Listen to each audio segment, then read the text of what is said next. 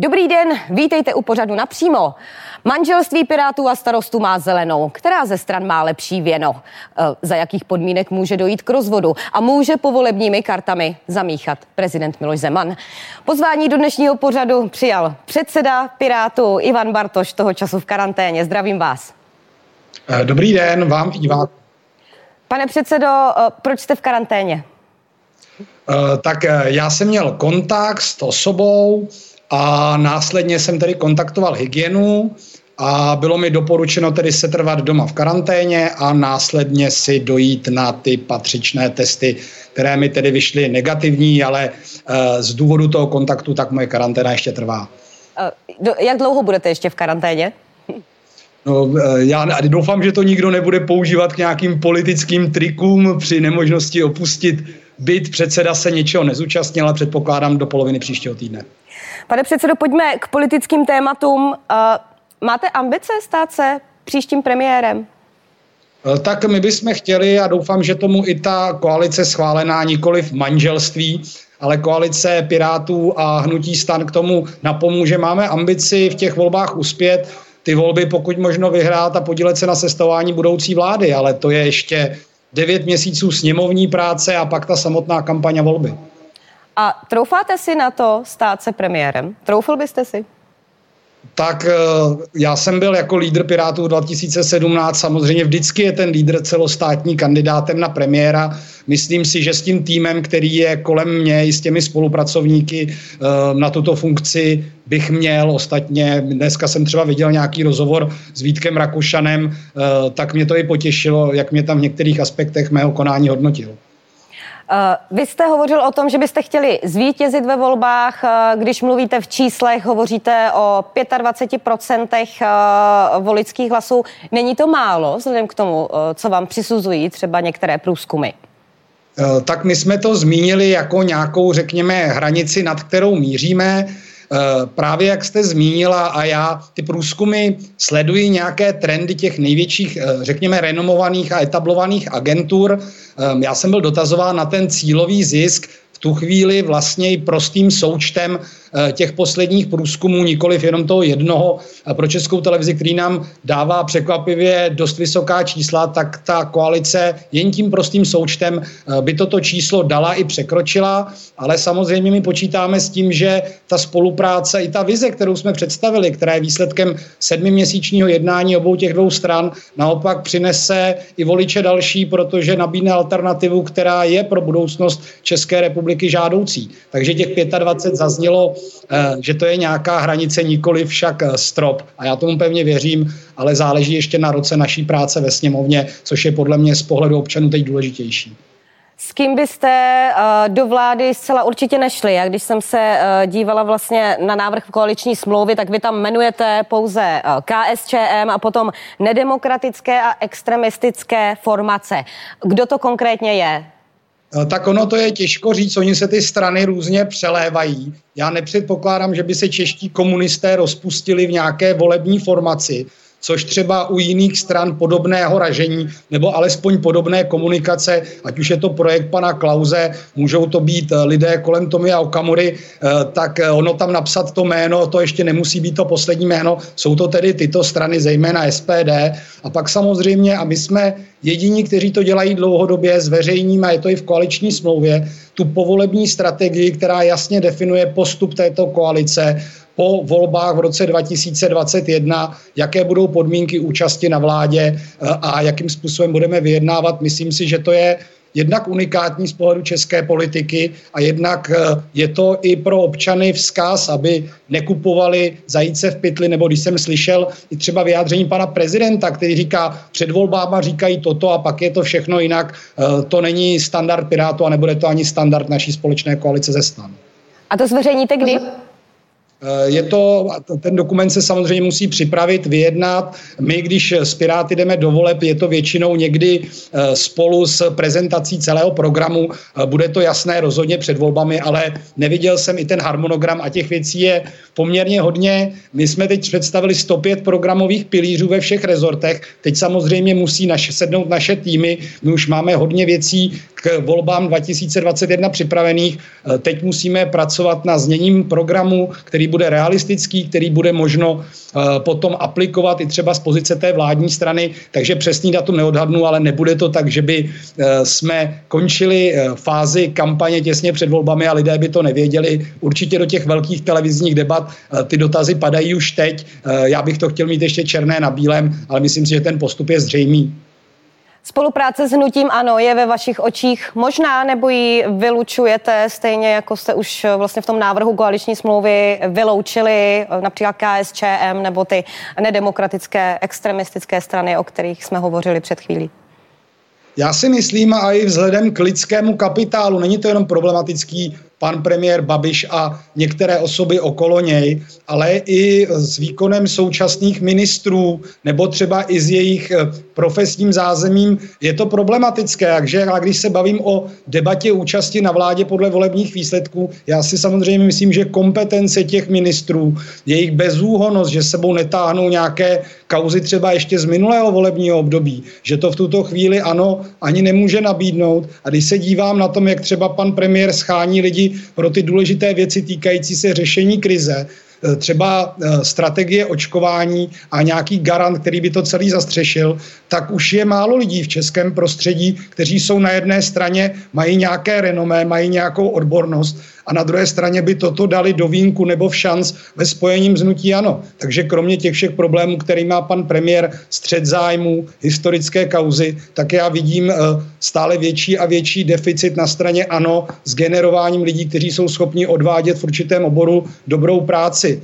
Neobsazené ministerstvo dopravy po celou dobu dvojminister pan Havlíček, vlastně i to tápání některých dalších ministrů, třeba v rezortu životního prostředí, to skutečně nejsou osoby, s kterými si dokážu představit, že byste seděli ve vládě a představovali nějakou koncepci, která pomůže České republice dostat se z krize, protože o tom to následující volební období bude. Země, která je zasažená krizí, firmy a lidé v ekonomických pastech, velké zaostávání ve všech směrech a ještě do vínku ten obrovský deficit, který vyrobila vláda již v těch předchozích volebních obdobích a letech, ale nyní se ta krize ještě prohloubila tím enormním deficitem pro rok 2021.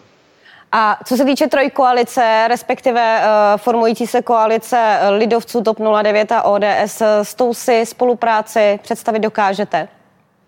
Tak já v jistém směru tomu spojení fandím, my jsme o tom hovořili již vlastně dříve, než se to stalo, myslím, že to i komentoval předseda poslaneckého klubu Jakub Michálek, že jisté slučování v té konzervativní části politického spektra je vzhledem k těm i průběžným průzkumům, zejména směrem k TOP 09 a KDU ČSL, patrně žádoucí. A já jsem tedy ještě neviděl ani programové teze, ale myslím si, já vycházím z toho, jak jsme zvyklí pracovat ve sněmovně, že samozřejmě v těch stranách toho konzervativního bloku, toho partnera lze hledat v současném nastavení výrazně lépe, než někde okolo Hnutí ANO či u vládní ČSSD.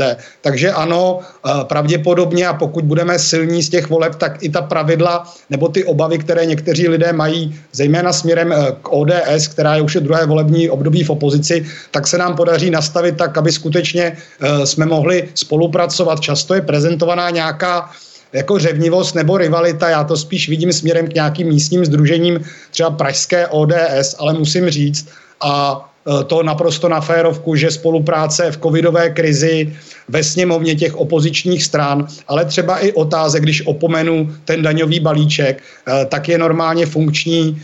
My sedíme u stolu často s panem předsedou Fialou nebo s panem Staňurou a předkládáme spoustu návrhů i ve shodě. Takže zatímco v médiích to vypadá, že mezi Piráty a ODS... Vy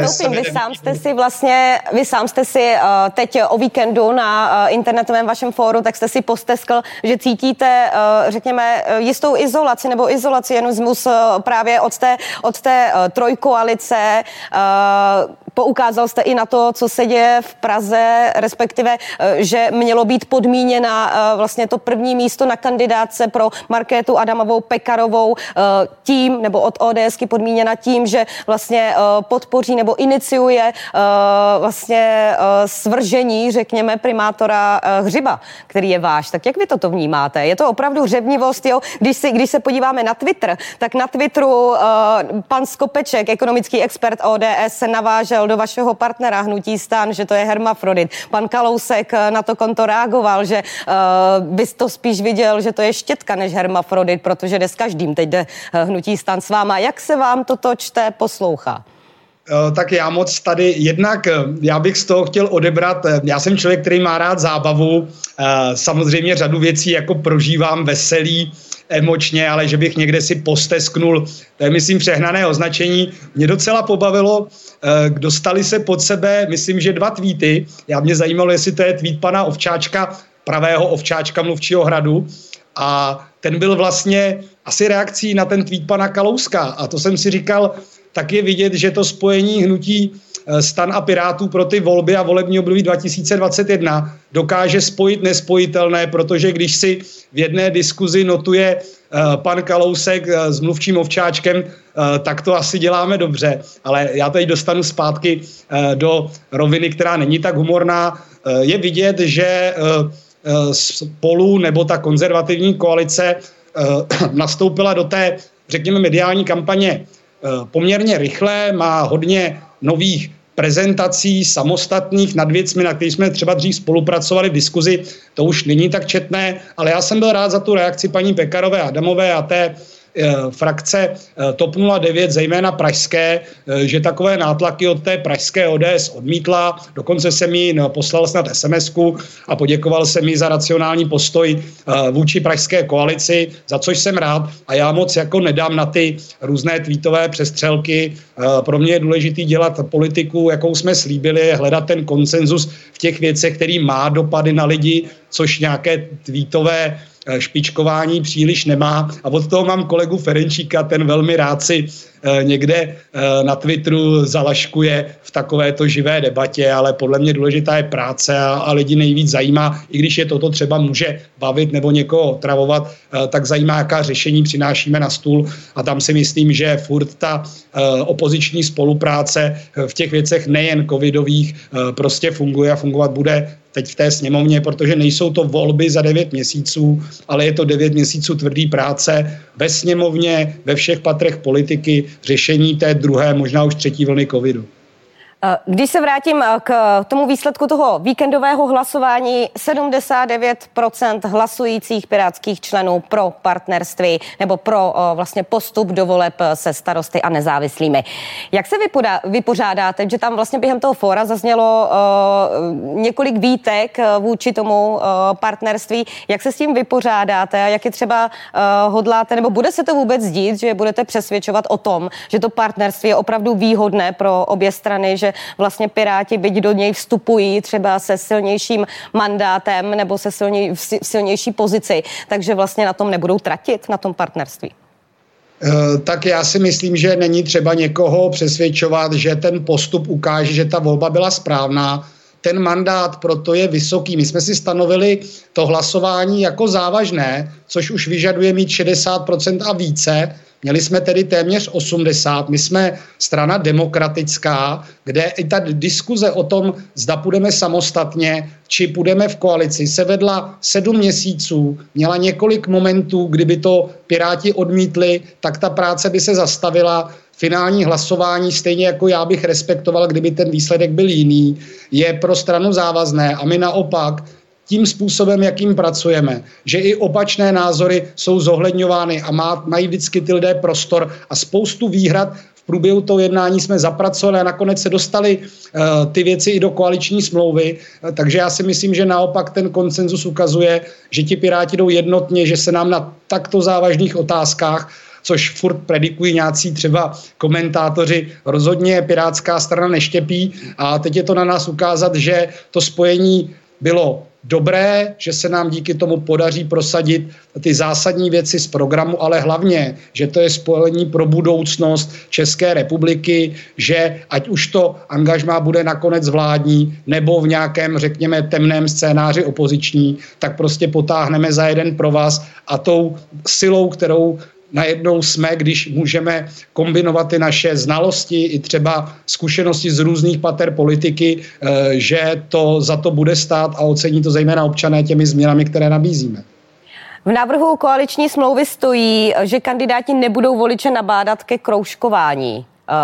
Dá se tomu zabránit? Já si myslím, že se to dít nebude, že dohoda, která je u stolu, a toho si nejvíc vážím na jednání se STANem, ale i třeba naší spolupráce ve sněmovně. Že když jsme si něco domluvili... Kteří třeba na to jsou zvyklí, pardon. Jak o tom přesvědčíte voliče, ať to nedělají?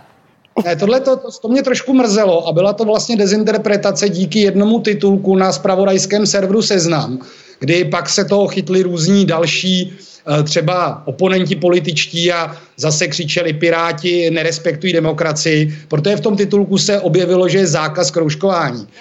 Zákazu, pane předsedo, já vím, já mám tady ten návrh koaliční smlouvy před sebou a jak jsem citovala, aby nabádali vlastně kandidáti, aby k tomu nabádali. Já vím, že zakázat vlastně to nemůžete, ani určitě nechcete, ale aby vlastně, jo, tady, ale abyste vůbec, jak chcete ty voliče přesvědčit, aby to, přestože je k tomu nebude nikdo nabádat, aby to neudělali. My nikoho přesvědčovat nebudeme, prostě my jsme se domluvili na koaliční smlouvě, která na jednu stranu je papír, a na druhou stranu je to podaná ruka na to, tu smlouvu chápou obě dvě strany jako férovou. My jsme se domluvili i tak, aby byly v různých krajích podle síly těch partají sestaveny ty pozice na těch kandidátkách, do kterých budou ty strany nominovat své lidi v primárních volbách. U nás už to probíhá, máme lídry a protože ta spolupráce má smysl, tak já předpokládám, že i to rozložení prostě je respektované jednotlivými kandidáty, že všichni chápou, že to nejde, aby v jednom kraji najednou se někdo utrhl a kroužkujte na této kandidáce pouze kandidáty jedné strany. To se nestane, já se toho ani neobávám. Je to ukotveno v té koaliční smlouvě a já věřím, že i vedení krajů, politické vedení krajů, něco takového by nejenže u svých kandidátů nedoporučoval, pokud by se někdo o něco takového snažil, tak by mu připomnělo, že koaliční smlouva je smlouva a dohody prostě mezi těmito dvěma subjekty platí. Já v tom nevidím žádný zásadní problém, ani že je to tam zmíněno, ani toho rizika se nebojím, protože i celou dobu toho jednání, které bylo v některých chvílích pěkně tvrdé, byla vidět ta vůle dodržovat ty principy, dodržovat i tu vizi, s kterou jsme do toho jednání vstoupili. Vlastně koaliční smlouva myslí i na to, že by se to třeba hypoteticky mohlo stát. Teď budu citovat z ní. Pokud v důsledku preferenčních hlasů získá mandát poslance jiná koaliční strana, než určuje dohodnuté pořadí na kandidátní listině, zohlední koaliční rada a celostátní lídři obou koaličních stran ve svých rozhodnutích vhodnou formu nefinanční kompenzace. Co si pod tím můžu představit? Já už jsem dokonce četl takové dezinterpretace této části. Já jsem rád, že mám tady prostor to vysvětlit.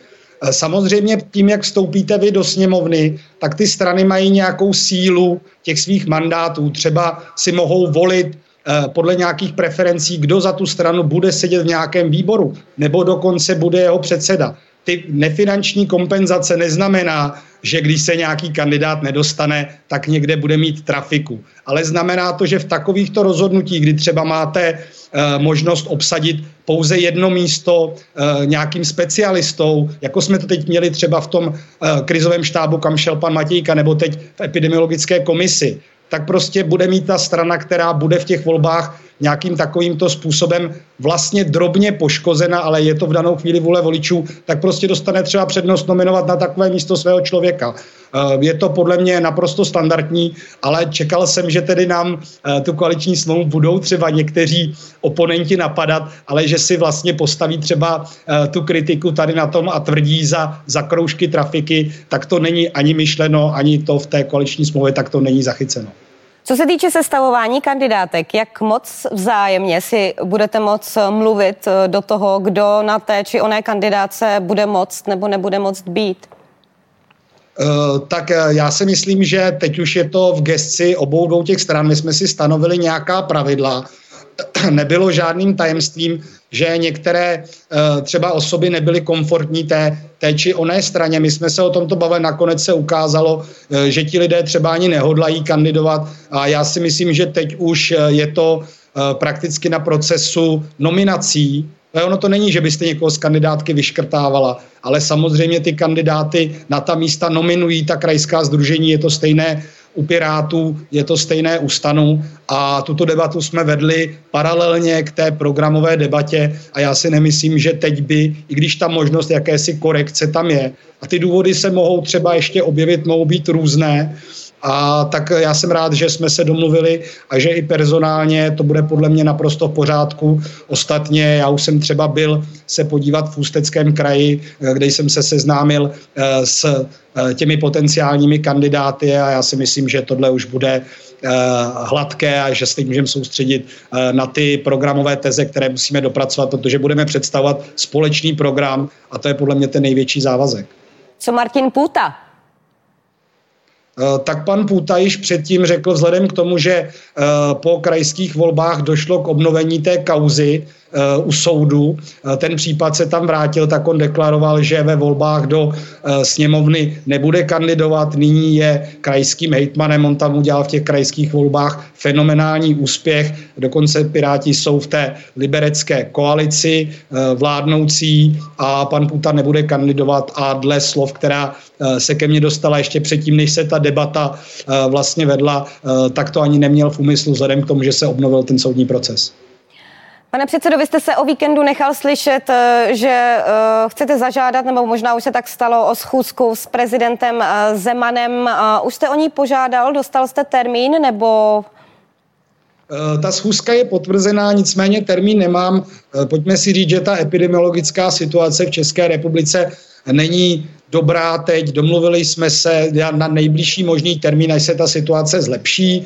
Já na to nějak nespěchám. Jsou dvě témata, která bych chtěl s panem prezidentem probrat. Jedna je samozřejmě ta, která se týká voleb. On mezi tím dal rozhovor pro deník Blesk.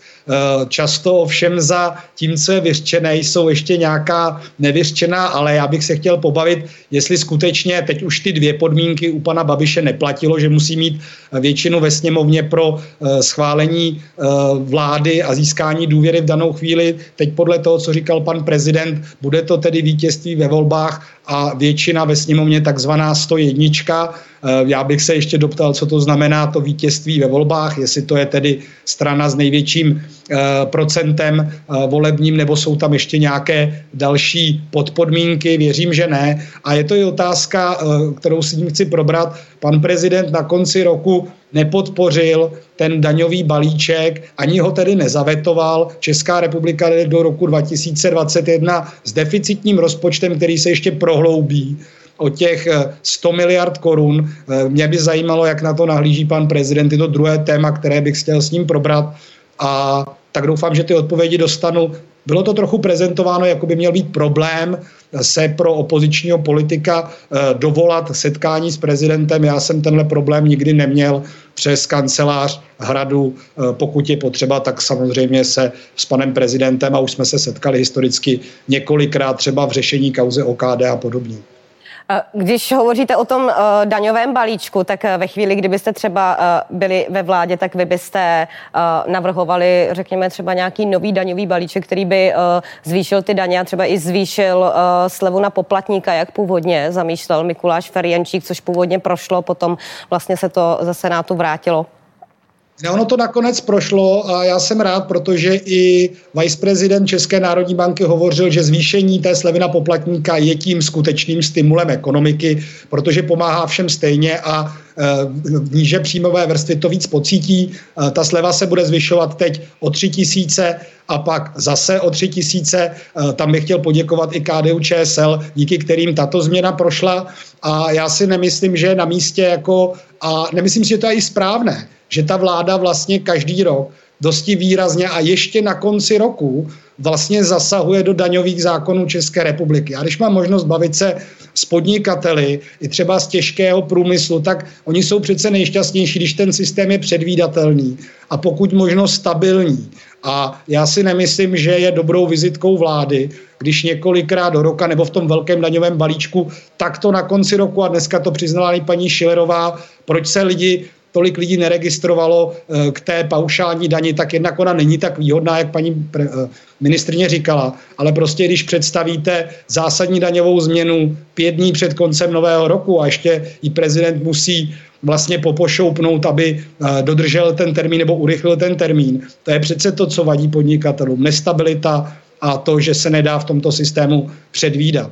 Takže to je asi moje odpověď, takže neplánovali bychom nějaký rychlý daňový balíček, ale samozřejmě daňový systém v České republice vyžaduje revizi, zejména ke zjednodušení. Jestli jsem něco ocenil na té paušální dani, takže slučuje ty platby, to je žádoucí. Pojďme se potom bavit dál. Já si myslím, že skutečně teď je před náma těch 9 měsíců práce, kde budeme řešit trochu jiné problémy, než jaké budou daně nastavené v roce 2022. Ale samozřejmě otázka financí, daňového systému a plánu té koalice bude normálně součástí toho programu, bude realistická a napočítaná na poměry České republiky.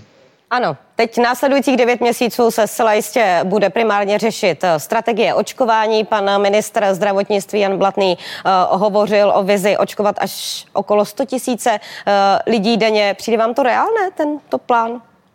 Já jsem teď slyšel vyjádření pana ministra Hamáčka, který řekl, kolik máme zásob injekčních stříkaček a těch injek a jehel, což je podle mě snad teď v zásobách méně, než je toto číslo, o kterém hovoří pan Blatný za den.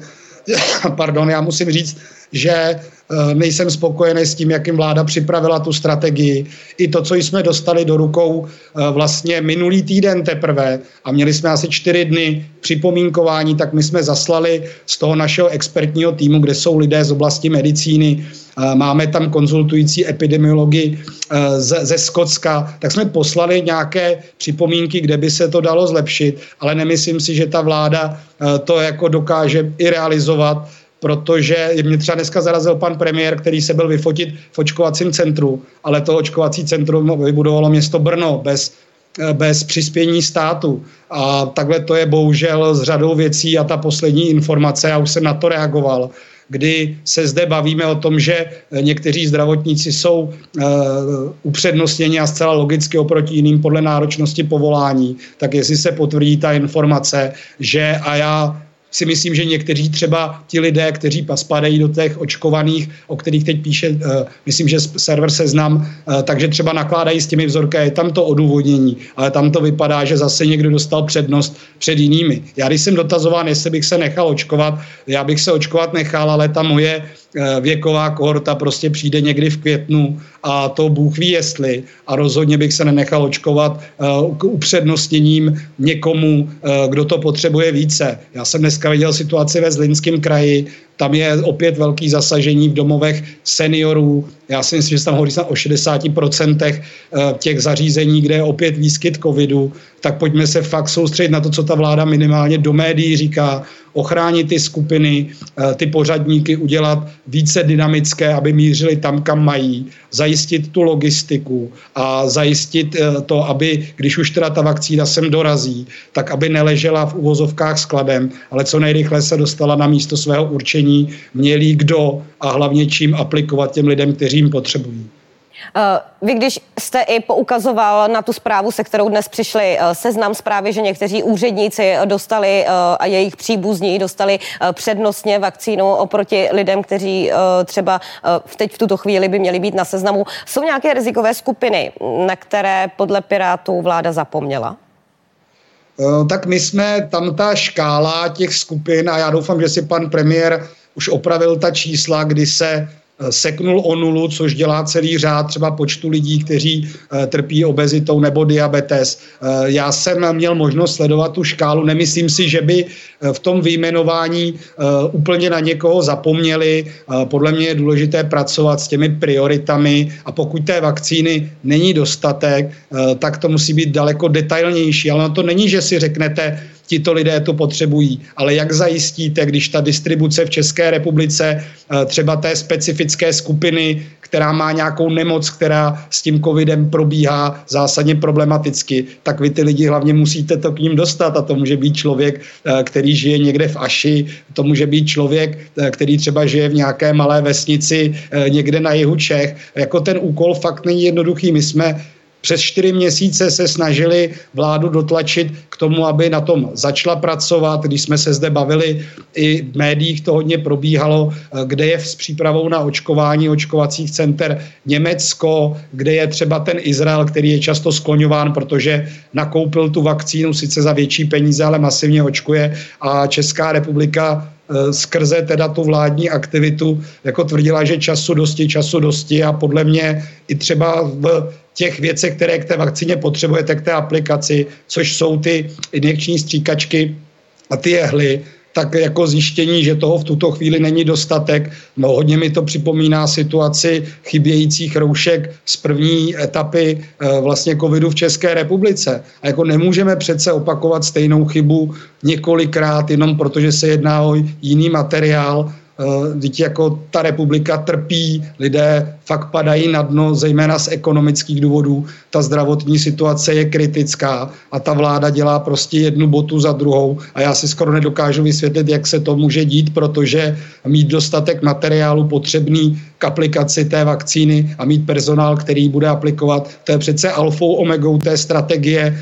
Na to snad nemusíte být nějaký extra myslitel, abyste tyto základní pilíře zvládnul pohlídat. Takže se nepoučila vláda podle vás? Já furt vidím, že to PR jako o několik kroků uhýbá od té reality, a tě vyjádření pana premiéra, že někdo má víc v kompenzacích, než by vydělal, tak já, jestli jsou v Čechách takové firmy, ať mi je ukáže.